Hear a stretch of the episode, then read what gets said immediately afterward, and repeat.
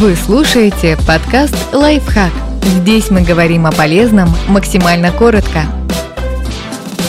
Работают ли световые будильники и есть ли смысл их покупать? Все, что нужно знать об искусственном солнце.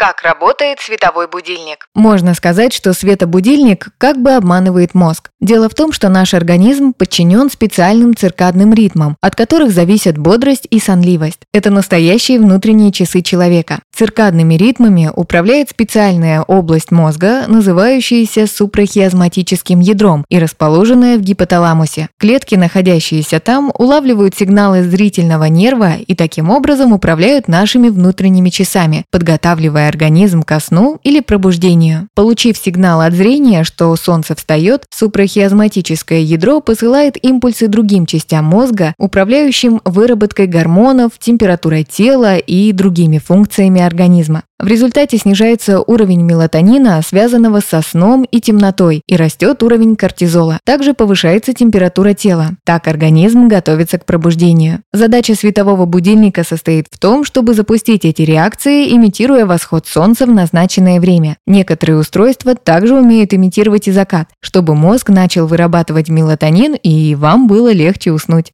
Насколько эффективны световые будильники? Самое подробное исследование эффективности имитации восхода в 2014 году провели британские ученые. Они не только расспросили участников эксперимента о том, как бы они оценили качество своего сна, но и замерили показатели физической и умственной активности после пробуждения. Подопытные, для которых имитировался рассвет за 30 минут до подъема, чувствовали себя бодрее, а их когнитивные способности и время реакции улучшились. Также в среднем они стали быстрее выполнять контрольный заезд на велосипеде. Хотя в этом и некоторых других исследованиях положительно оценивается воздействие имитации рассвета на утреннее пробуждение, вопрос об эффективности световых будильников остается открытым и пока изучен слабо. Например, ученые из Нидерландов отмечают, что искусственный рассвет не оказывает значительного влияния на уровень мелатонина в организме спящего, хотя участники проведенного ими эксперимента также заявили об улучшении качества сна. Световой будильник может сделать ваши подъемы по утрам более комфортными, но чудес от него ожидать не стоит. Если вы спите меньше 8 часов, живете без устоявшегося распорядка или в вашей спальне попросту некомфортно спать, имитация рассвета вам вряд ли поможет. Но если вы все-таки хотите попробовать световой будильник, на рынке есть неплохие варианты.